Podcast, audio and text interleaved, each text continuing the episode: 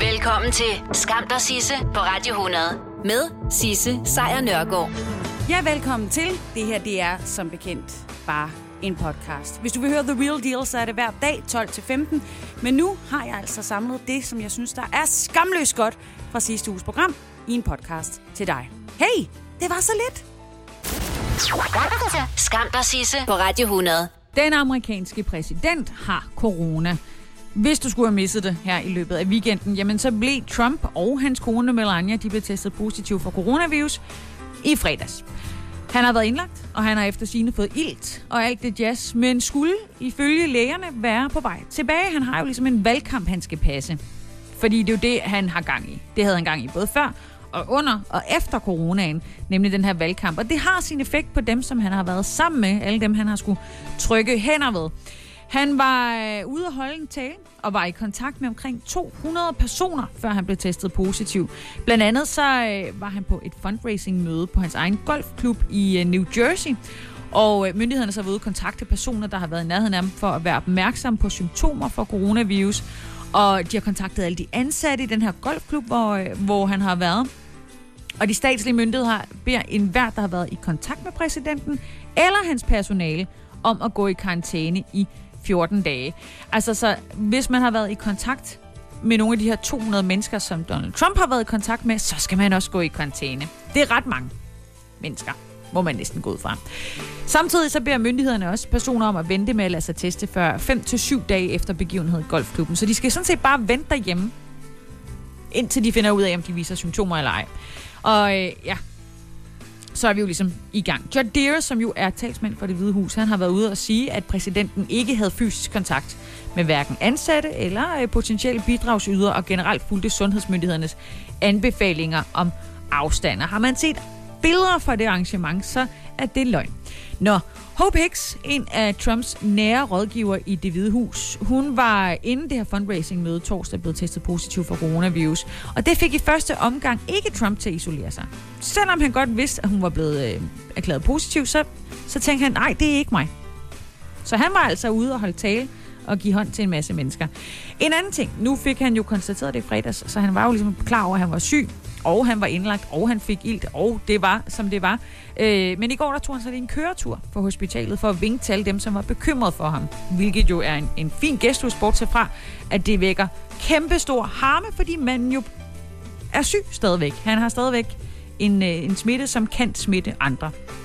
Dr. James Phillips, som er leder for katastrofemedicin ved George Washington University og ansat ved det hospital, som den amerikanske præsident er indlagt med covid-19 på, Walter Reed Medical Center. Han skrev i hvert fald efter turen på Twitter, hver eneste person inde i den bil under den fuldstændig unødvendige køretur skal nu i karantæne i 14 dage. De bliver måske syge, de dør måske. Alt sammen for et politisk skuestykke, beordret af præsident Trump til at sætte deres liv på spil. Det er vanvid. Den amerikanske præsident Donald Trump, han er ikke den eneste statsleder, som har været ramt af eller har haft coronavirus. Lad os lige prøve at se på, hvordan det er gået med de andre statsledere, som også har været syge. Hans europæiske tvilling er nok den, der har været hårdest ramt. Det er Boris Johnson, den øh, britiske premierminister. Han var den første store statsleder, der blev konstateret smittet med øh, covid-19, og han slap som bekendt ikke billigt. Han øh, blev indlagt i april måned på hospitalet, og øh, faktisk flyttet til intensiv afdeling, fordi hans tilstand havde forværret sig drastisk. Her modtog han øh, blandt andet ild som en del af behandlingen, og det gjorde øh, Donald Trump jo også i cirka en time her i, øh, i weekenden. Senere der var han ude at takke sundhedspersonalet på hospitalet for at redde hans liv, øh, og, og sagde simpelthen, at behandlingen kunne være gået begge veje. Johnson vendte tilbage til, til jobbet med det samme efter det. Så er der den brasilianske præsident, Jair Bolsonaro, som bliver kaldt tropiske Trump. Han har også flere gange været ude, øh, ligesom Donald Trump, og, og sammenligne øh, coronaen med en influenza.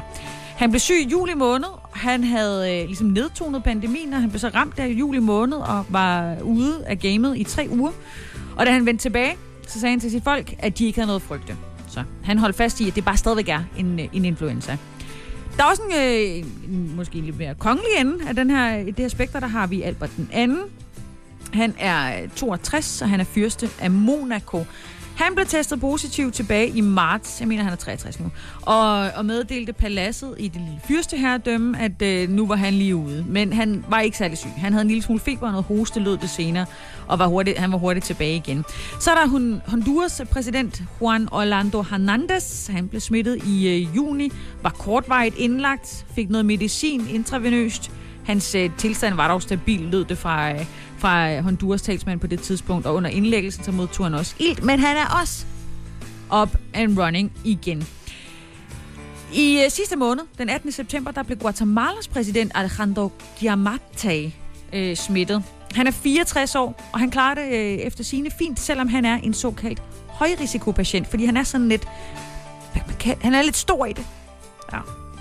Øh, der er også en kvinde, der er blevet smittet. Det er Janine Agnes. Hun er 53 år og Bolivias præsident. Hun blev øh, smittet i juli, hvor hun valgte at gå i isolation, og hun sagde, hun havde det godt efter omstændighederne. Og til sidst så har vi hviderussiske Alexander Lukashenko, den her øh, 66-årige præsident, som forsøger på alle mulige måder at holde fat i magten i Hviderusland. Øh, han har jo nægtet at lukke landet ned. Han har anbefalet folk at drikke vodka i stedet for at bevare sundheden. Og i juli måned, så sagde han sig selv, at han havde været smittet med coronavirus, men at han ikke havde haft nogen symptomer. Det kan man i hvert fald læse i New York Times. Så det er jo klart, at man ikke har udvist symptomer, hvis man har været øh, nødsaget til at drikke sig hammerne fuld i vodka. Altså, så det er jo ikke ligefrem det, der gør det, vel? Tid til en god nyhed.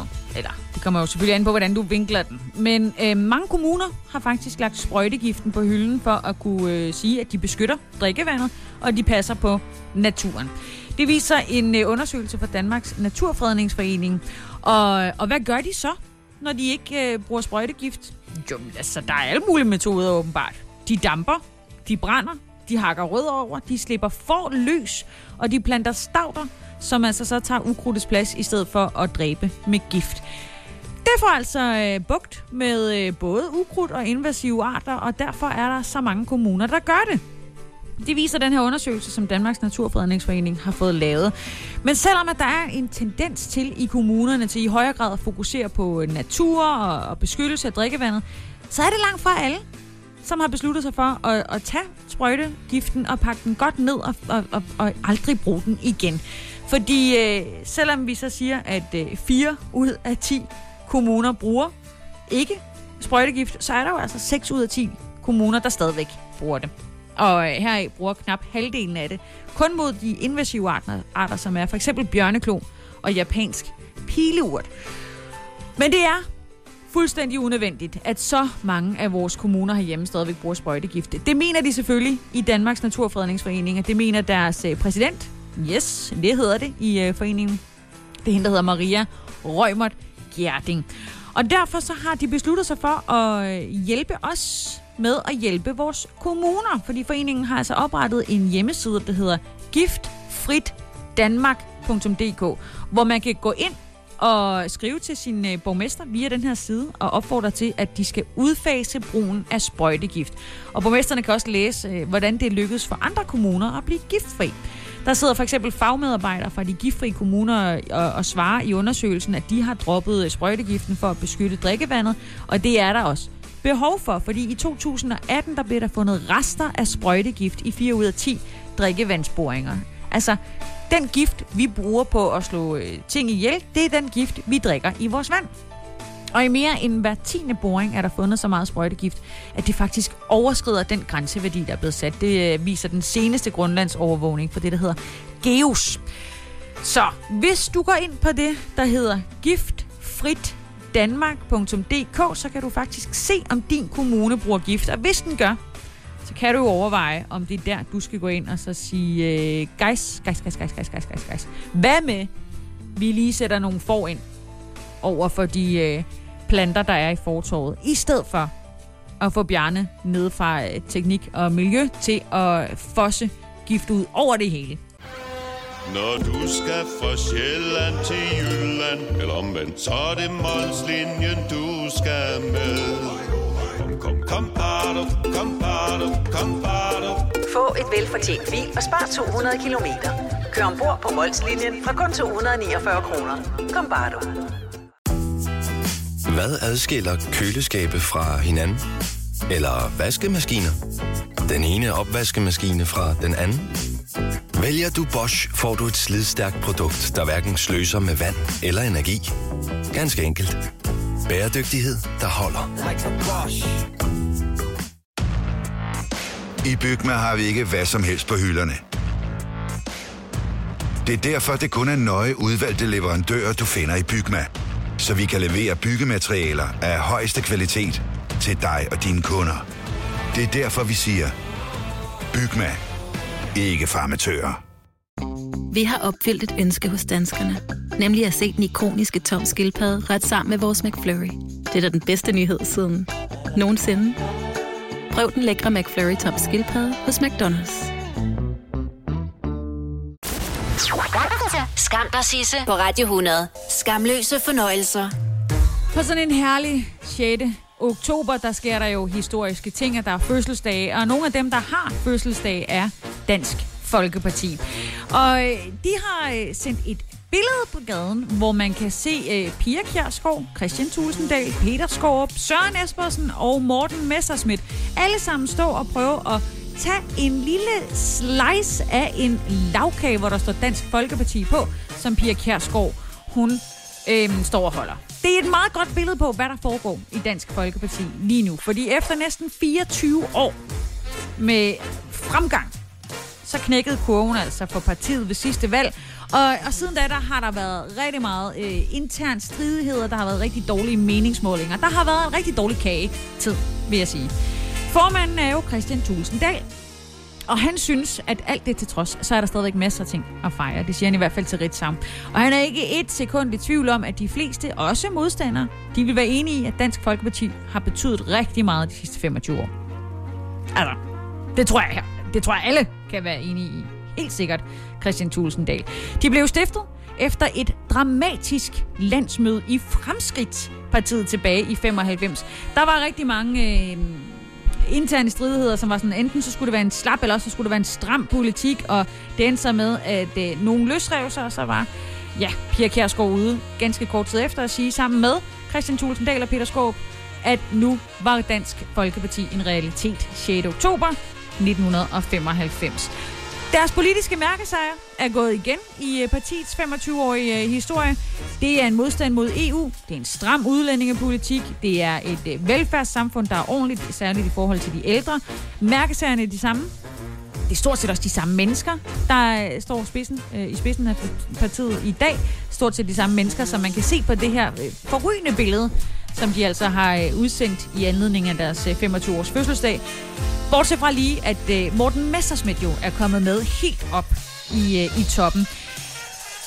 Det var jo øh, måske ikke det, der var meningen for Christian Thulesen Dahl, men det kunne han så læse om i en bog, der blev udgivet omkring ham eller her for et par uger siden, at øh, Morten Messersmith var på vej til at forsøge at vælte Christian Thulesen Dahl. Og Thulesen Dahl, han gik jo så ud og responderede ved at sørge for, at Morten Messersmith blev næst formand, og på den måde kom der ro på den bolle. Hvad skal der så ske i løbet af det næste stykke tid? Jamen altså, det næste store valg er jo øh, kommunalvalget i november næste år. Det kan gå hen og blive øh, et nederlag. Endnu et. De er presset, Dansk Folkeparti. Men det kan jo også være, at de rent faktisk øh, rejser sig op for at spise det der stykke kage, som de står og kæmper om lige nu på det her billede. Rejser sig op og kommer ud og genoptager deres øh, plads i dansk politik. Men som det ser ud i dag, så er det eneste Dansk Folkeparti, altså kan fejre, det er, at de har været med i 25 år. Så var han bare heller ikke mere ramt af corona. Nu er øh, præsident Trump hjemme igen, efter at have været øh, indlagt med corona siden i fredags. Og det første præsident Trump, han jo gjorde, det var, at da han nåede til indgang til det hvide hus, så tog han sin maske af, fordi, hey, hvorfor ikke? Præsidenten, der har været indlagt i tre dage på et øh, hospital, øh, og har fået nogle af de hårdeste medicinske behandlinger mod virusen. Han gjorde øh, i hvert fald sit til at forvandle den her kontroversielle hjemkomst til en opsigtsvækkende fotoseance. Jeg siger dig. I stedet for at gå ind øh, på stueetagen, som han plejer, så gik præsidenten op af de her trapper op til balkongen ved det hvide hus og kiggede som en anden majestæt ud over det ventende publikum. Og så øh, stansede han ellers der, tog sin maske af, så fotograferne sådan virkelig kunne få et lækker billede af den hjemvendte helt præsidenten, og så kom armene, begge arme løftet, og så mundede de ud i to strakte tommelfingre, præcis som man kunne have forventet. I just left Walter Reed Medical Center, and it's really something very special. The doctors, the nurses, the first responders, and I learned so much about coronavirus. Han lærte så meget om coronavirus. Der er faktisk nogen, der vil sige, at han muligvis er blevet øh, en helt klassisk øh, ja, virusekspert nu. One thing that's for certain, don't let it dominate you. Don't be afraid of it. You're going to beat it. We have the best medical equipment, we have the best medicines, all developed recently. And you're going to beat it. I went, I didn't feel so good. And two days ago, I could have left two days ago. Two days ago, I felt great, like better than I have in a long time. I said just recently, better than 20 years ago. Don't let it dominate. Don't let it take over your lives. Don't let that happen. Lad være med at tænke på coronavirusen som noget, der kan, der kan dominere dit liv. Altså, lad det ikke ske. Så de her over øh, 200.000 amerikanere, som er døde af virusen, som Trump i øvrigt ikke nævnte med et eneste ord, de var jo bare taberne, som rent faktisk lod virusen dominere deres liv. Og alle de andre, I skal bare tage tilbage på arbejde. We have the greatest country in the world. We're going back. We're going back to work. We're going to be out front. As your leader, I had to do that. I knew there's danger to it, but I had to do it. I stood out front. I led. Nobody that's a leader would not do what I did. And I know there's a risk, there's a danger, but that's okay. And now I'm better, and maybe I'm immune. I don't know. But don't let it dominate your lives. Get out there, be careful. We have the best medicines in the world, and it all happened very shortly, and they're all getting approved, and the vaccines are coming momentarily. Thank you very much. And Walter Reed, what a group of people. Thank you very much. Walter Reed er altså det hospital, hvor han øh, blev indlagt i det bedste land i verden, hvor millioner og er der millioner af statsborgere ikke har adgang til hospitaler. Der kommer den amerikanske præsident, som øh, betalte knap 5.000 kroner selv i skat sidste år. Han kommer på et luksushospital, eller på et nærmest luksushotel på et luksushospital. Øh, han får adgang til alt den medicin, han har brug for. Det koster ham ikke en krone, alt er betalt, og han får sin egen lejlighed, imens han bliver reddet helt gratis. Så lader han sig udskrive og gå ud og siger, at de ikke skal være bekymrede for coronavirusen, fordi den kan ikke noget. Hvorefter han så går ind i det hvide hus, som jo også er et hospital. Det er fuldt udstyret med et hospital, og der er ikke nogen, der skal bilde mig ind, at han bare har lagt sig ind for at ligge helt almindelig i sin seng. Alle eksperter siger, at han er hårdt ramt. Skam dig, Sisse, på Radio 100 præsenterer Skamløse fornøjelser. Så er det jo i dag, der sker alle mulige ting. Men der er en vigtig fødselsdag, som jeg faktisk har glemt at snakke om, og det er, at i dag, den 6. oktober, der er det præcis 10 år siden, at der blev lanceret en app, hvor man kunne dele billeder og se, hvad andre delte for nogle billeder. Men det er det. Fordi på bare 10 år, der er det sociale medie Instagram gået fra at være en øh, relativt ukendt, bare en lille piss-app, til at blive en milliardforretning, hvor øh, kendte som ukendte, de boldrer sig i alle mulige penge fra alle mulige virksomheder rundt omkring i verden. Instagram har i dag omkring 1 milliard månedlige brugere, og alene sidste år, så øh, tjente det sociale medie 20 milliarder dollars i reklamepenge hjem til Facebook, som jo altså opkøbte Instagram tilbage i 2012. Efter det havde været gang i to år.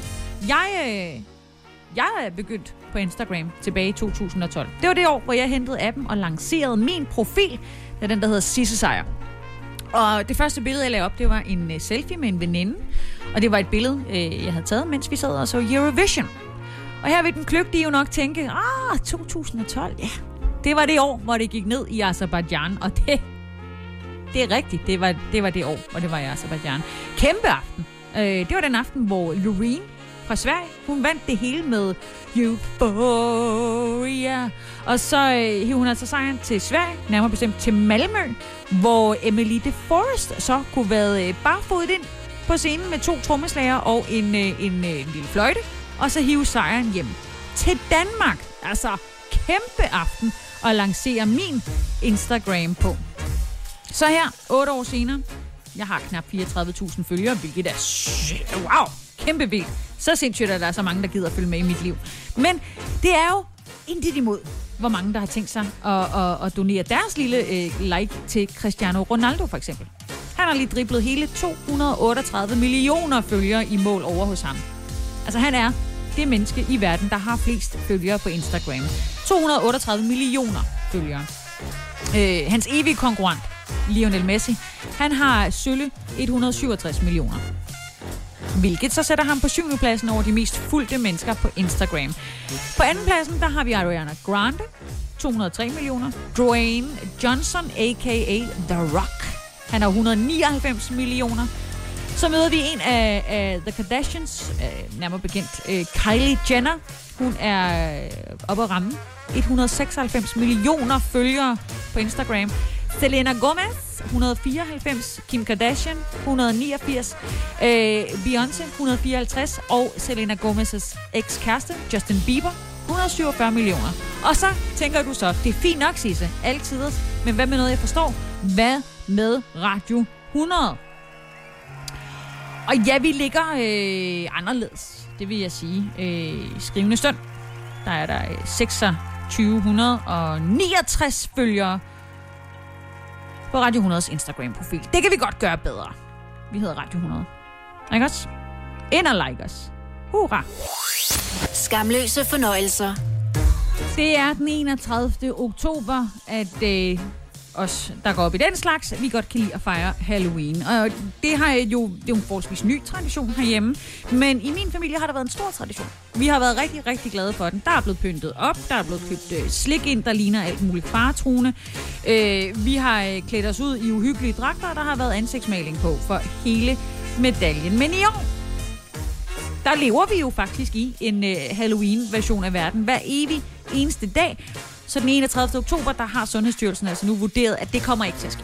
Kommer ikke til at ske. Vi skal ikke gå rundt fra dør til dør og snotte og hoste, og så bruge vores ikke sprittede fingre og dyppe den ned i en øh, lille skål med slik, og så sprede vores bakterier. Det er en stor nej tak zone, og det kan man jo sådan set godt forstå. Men hvad må vi så? Kan vi slet slet ikke fejre det? Og altså, jo, men ikke på den måde, som du havde regnet med. Men slik kan man jo sagtens give til sine unger alligevel. Så derfor så er øh, Sundhedsstyrelsen ude at sige, at man kan godt markere Halloween. Man skal bare ikke være samlet for mange mennesker. Man kan for eksempel godt samle et par stykker af dem, man plejer at omgås med, og så måske lave et lille arrangement for dem. Altså, få ungerne til at klæde sig ud, og så ned i en baghave.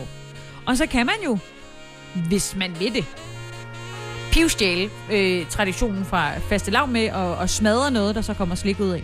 Man kan lave en, pan- en pinata. Øh, der er mange øh, pinata, det det, der hedder. En, en op, et, et stykke papfigur, som man så kan smadre. Det bliver nok mest brugt til meksikanske øh, børnefødselsdage, men man kan godt lave noget sjov med det.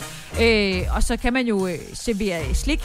Det, som Sundhedsstyrelsen så siger, det er, at det skal være indpakket slik, og det må ikke være slik, der kommer i den samme skål. Det vil sige, at alle børn skal have deres egen slikpose. Og der kan man allerede der jo sige, men perfekt, fordi så slipper man jo for, at der er nogen, der er utilfredse og får mere end andre. Så. Men en ting er jo Halloween, en anden ting det er efterårsferien, og det er jo for de langt de fleste skolebørn noget, der går ned i næste uge. Og der vil jeg gerne sige, at jeg hver dag sender en light udgave af mit program, men jeg gør det i samarbejde med øh, Jasmine Gabay, tidligere bagdyst-deltager, øh, tidligere Melodigram-deltager, øh, øh, super meget kogebogsforfatter, og vi to, vi vil nok komme med rigtig mange gode bud på, hvad man kan kaste sig over hver dag. Men noget af det, som Sundhedsstyrelsen de anbefaler, det er for eksempel at lave bål. Rigtig god idé. Det havde jeg også tænkt mig. Så kan man samle kastanjer. Man kan finde flotte blade.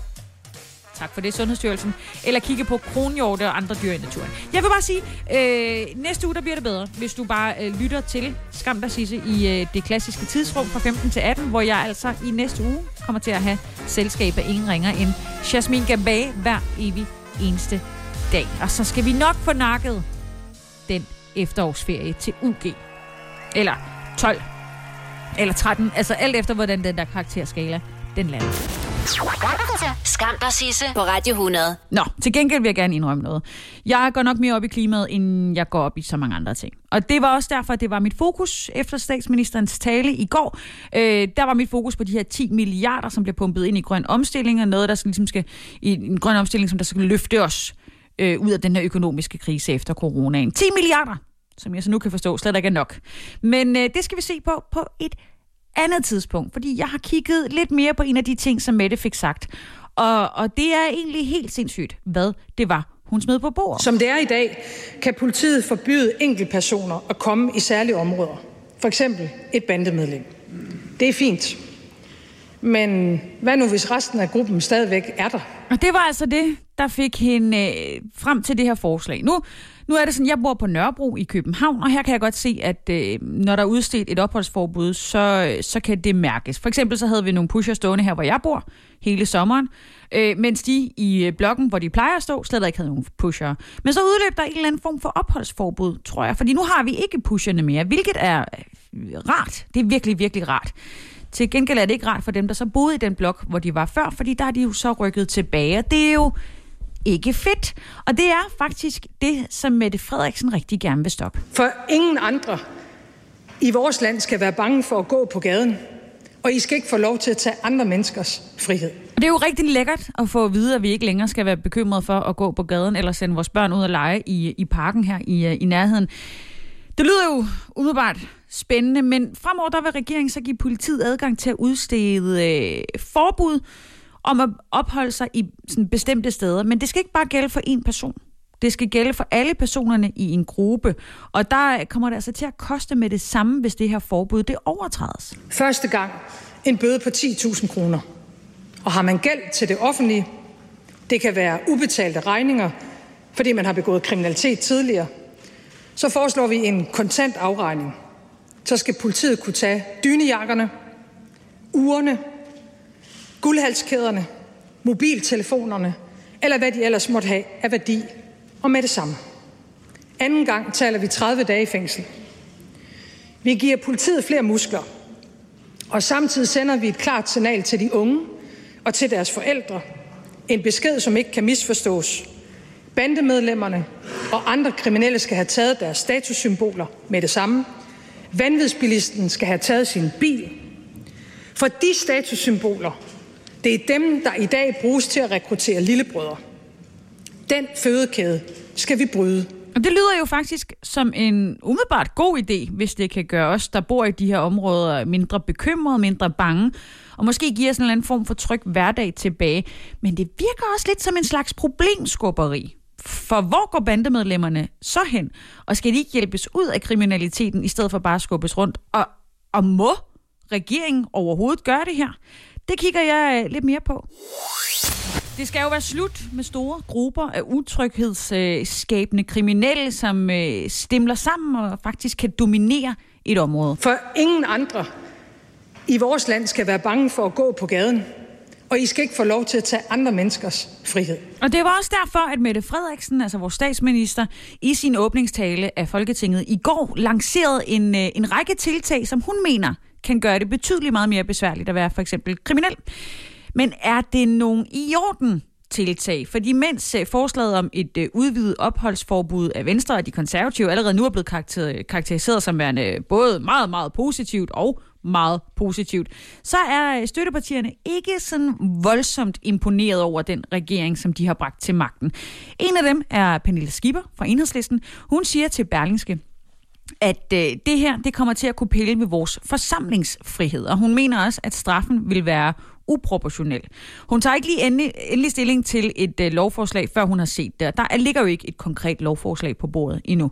Men hun har meget, meget svært ved at se, hvordan enhedslisten skal støtte at pille endnu mere ved forsamlingsfriheden, end det allerede er sket her det seneste år. Der må man jo sige, der har jo været rigtig, rigtig meget øh, med coronaen, der har gjort, at vi ikke må forsamles, og måske knap så meget med bænderne. Men i hvert fald, så er det det, hun har været ude at sige.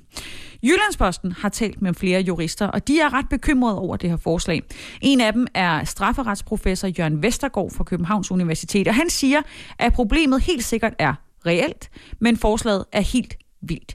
Det bliver ikke nemt at sætte på paragrafer eller at administrere på en rimelig og retssikkerhedsmæssig forsvarlig måde. Og så siger han, ligesom enhedslistens politiske ordfører, at øh, det foreslåede strafniveau forekommer at være helt ude af proportioner. Så er der jo også hele den her idé med, om det rent faktisk hjælper. Det mener de ikke hos Comeback, en øh, organisation, som arbejder med kriminelle unge. Der har man meget svært ved at se, at forslaget skulle have en effekt. Faktisk så mener Paul Kjellberg, som er stifter af Comeback, at det kommer til at have den helt modsatte effekt. Han siger, at hvis en ung mand får en bøde på 10.000 kroner for at bryde et opholdsforbud, så kommer det til at have den modsatte effekt, fordi han vil føle, at det var unfair. Han vil blive ansporet til at gå ind i det, der hedder en modkultursfølelse. Altså, de vil mig ikke, så vil jeg heller ikke dem. Og det er ikke en sund følelse at være inde i, og så er det, det kommer til at have den modsatte effekt. Så ender de netop i kriminalitet, og måske endda også i bander. Men som sagt, så er de i oppositionen fuldt ud opbakende til Mette Frederiksens forslag. Både Venstres fungerende forperson Inger Støjberg og den øh, konservative øh, formand Søren Pape Poulsen, de siger, at det her forslag er som skrevet efter deres hoved. Og så må vi jo så se, hvordan den slags politik lander med regeringens støttepartier. Så skal der ryddes op på Facebook. Alt, hvad der hedder noget med QAnon, skal slettes. QAnon, det er en konspirationsteori. Den er vokset øh, online i kølvandet på coronapandemien, fordi rigtig mange dumme mennesker har alt for meget tid til internettet.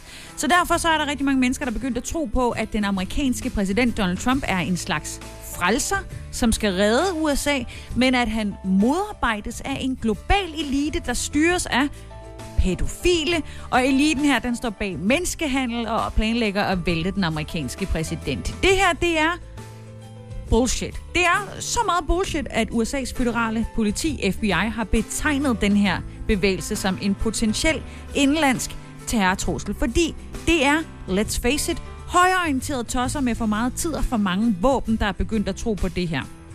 En, øh, en talsperson fra Facebook har derfor været ude at sige, at nu sletter de det. De sletter det fra Facebook. De fjerner alt, der har relation til QAnon-bevægelsen. Og det er altså sider, det er grupper, og det er også opslag, som er på for eksempel Instagram, som øh, Facebook jo også ejer. Grupper og sider bliver fjernet, også selvom de ikke indeholder opfordringer til vold, som jo ellers er øh, en del af, af den politik, som Facebook indførte tilbage i august.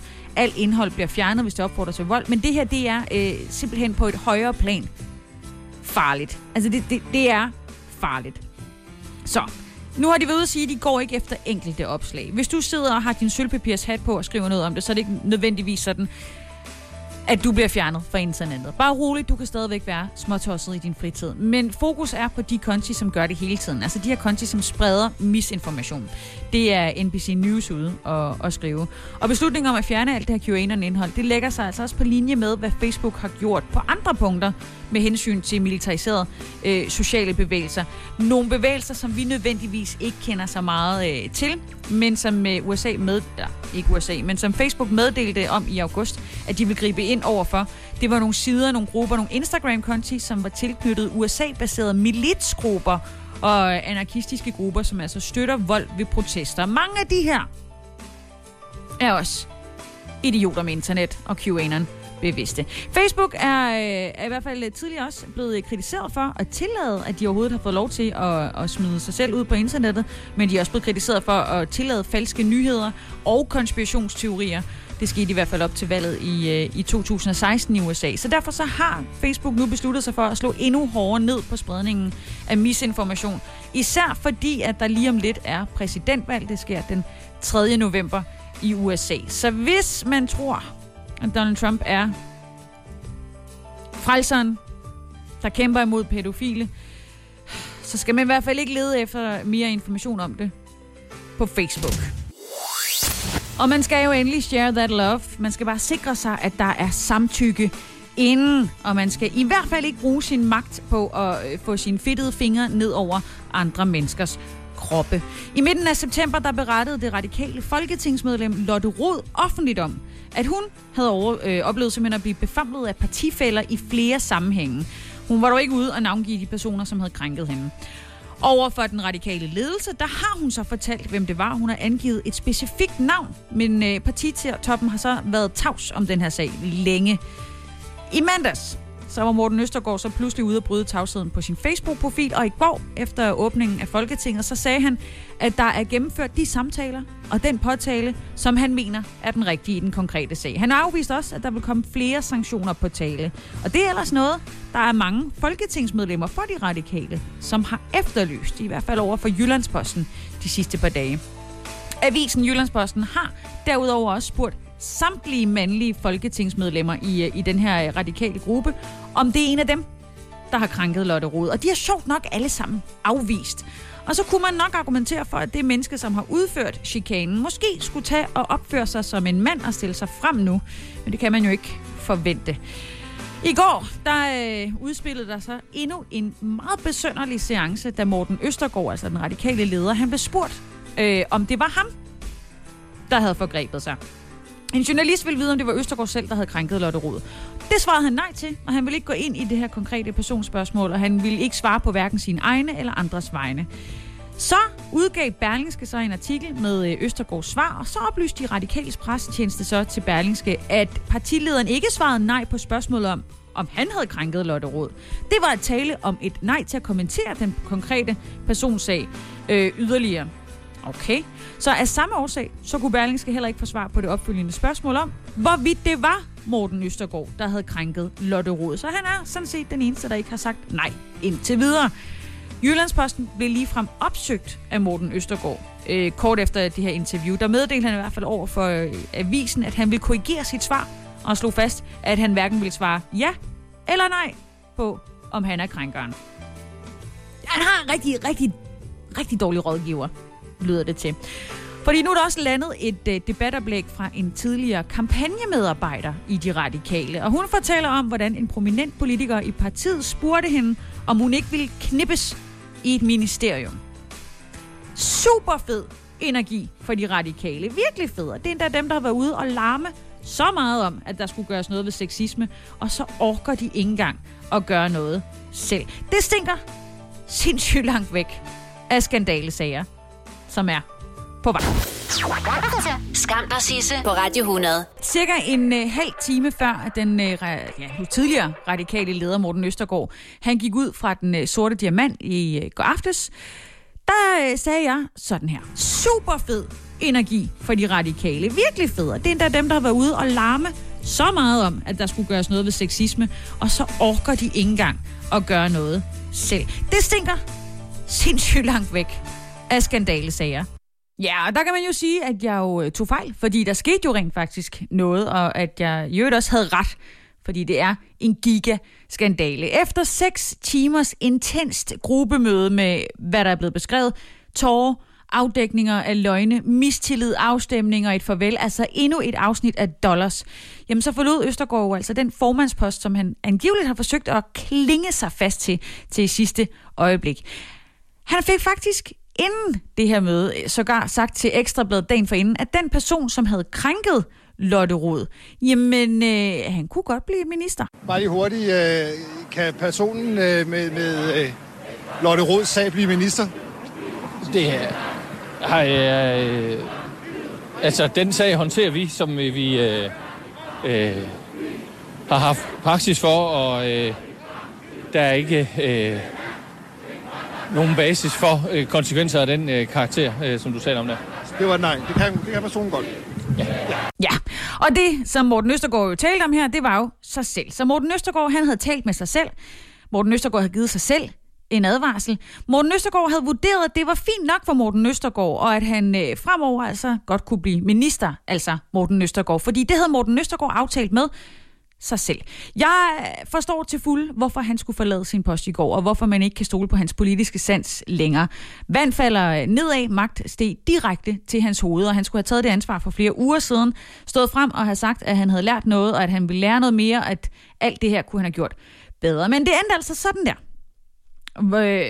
hvor øh, han efter sine ikke havde lyst til at sige noget, indtil det blev sagt for ham halvanden time inde i et gruppemøde, som så yderligere ja, kørt derud af. Og det, fyrer, det får jo virkelig meget drama, man kan faktisk sige yderligere drama, til at det netop er de radikale, som har ført an i den her aktuelle debat om sexisme og krænkelser. De har inviteret Gud og hver, hver mand ind på deres Facebook-profil for at diskutere sexisme med Morten Østergaard. Og mest opsigtsvækkende var det måske, da deres ligestillingsordfører Samia Nawar for en øh, måneds tid siden erklærede, at de radikale aldrig havde sat øh, udenrigsminister Jeppe Kofod på ministerholdet, som følge af, at han tilbage i 2008 som folketingsmedlem havde sex med en dengang 15-årig pige fra øh, Socialdemokratiets ungdomsparti. Men så trak de sig. Radikale trak følehornene til sig igen, og gjorde de det, fordi partiet selv havde krænkende øh, siddende i magtfulde stillinger? Øh, og hvorfor var der et flertal blandt Folketingsgruppen, som ikke turde lade Martin Lidegaard, en tidligere minister, sidde på formandsposten? Hvad, hvad var det? Det kan vi ikke svare på endnu. Det skal handle om sexchikane. Noget, som der jo i den grad bliver talt om for tiden. Især fordi den her bølge af sexchikane og sexismesager, som jo sk- der skyller ind over landet lige nu, den er blevet større og større. Og ser man nærmere på, hvor mange af de her sexchikane-sager, der rent faktisk ender for landets domstole, så er antallet nærmest ingen, nul, ja, natter. Det viser i hvert fald nye tal fra landets domstol, som professor og ligestillingsforsker Annette Borchost fra øh, Aalborg Universitet, hun har øh, trukket ud for fagbladet 3F. Faktisk viser det sig, at der er over de seneste 10 år har været øh, cirka 12 sager. Ja, 12 sager fra en domstol. Det er i gennemsnit, hvis du har svært ved at regne, lige over en enkelt sag om året. I otte af de her otte sager, der har offeret fået medhold. Ifølge Annette her, der er en af, landets førende forskere inden for sexchikane, så er det et tydeligt tegn på, hvordan sexchikanen indtil nu er blevet øh, anset i det danske samfund. Hun siger, at når kvinder anmelder sexchikane på deres arbejdsplads, så er det meget få sager, der ender med at komme for en dommer. De, der får medhold, de får sådan nogle beskidende godtgørelser, og det er altså langt mindre end ved for eksempel andre brud på ligebehandlingsloven. Havde øh, man nu for eksempel var blevet fyret, fordi man var gravid, så kunne man regne med at få en erstatning, der ville noget. Men altså en godtgørelse for en sexchikane-sag ligger på omtrent 33.000 kroner. Ifølge Annette Borgchost her, så er det ikke meget. Især ikke når flertallet af kvinderne, der anmelder den her chikane, meget ofte mister jobbet og måske endda må skifte branche på grund af det, de har oplevet. Samtidig med det, så skal de se deres privatliv udstillet, og de skal besvare nogle virkelig træls spørgsmål, hvor de for eksempel bliver spurgt, om de ikke selv var ude om det. Eller, øhm, ja, sådan noget nærmest, som havde det været en voldtægt. Det er meget belastende for de krænkende at gå igennem sådan en retssag. Og ifølge forskeren her, så er en del af problemet, at de værste sager aldrig når frem til en dommer, fordi i stedet så ender mange af de her sager som et forlig mellem offer og arbejdsgiver. Og når det så sker, så bliver sexchikanen til en personalesag. Og når det så sker, jamen så bliver det tysset ned, så kommer der ofte en fortrolighedsklausul på bordet, så man kan beskytte, ja, hvem, altså gerningspersonen selvfølgelig. Og det er altså derfor, det ser ud til, at der er rigtig, rigtig lidt sager om sexchikane, øh, der kommer for, øh, for dommere. Det eller også er sagerne bare ikke særlig alvorlige, siger Annette Borchost, og understreger, at det er de. De mest alvorlige sexchikane-sager ender nemlig oftest som forlig. Og det er altså noget, de ved noget om i fagforeningen HK, hvor de øh, har en teamleder, der hedder Mina Bernardini. Hun arbejder for arbejdsskader og ansættelsesretssager i HK's juridiske afdeling. Og ifølge hende, så ser vi kun toppen af isbjerget. Økonomisk, der kan det altså også være bedre for kvinderne at springe over retssystemet. Fordi når man får en godtgørelse på hvad? 33.000 kroner, hvis der er bevis for seksuel chikane, så opnår fagforeningerne nogle gange højere beløb i forlig. Og det er altså de sager, hvor godtgørelserne rammer omkring 100-150.000 kroner. Men så ender rigtig mange af de her chefer, der har været ude og være idioter, med at blive siddende. Skam dig, Sisse, på Radio 100. Med Sisse Sejr Nørgaard.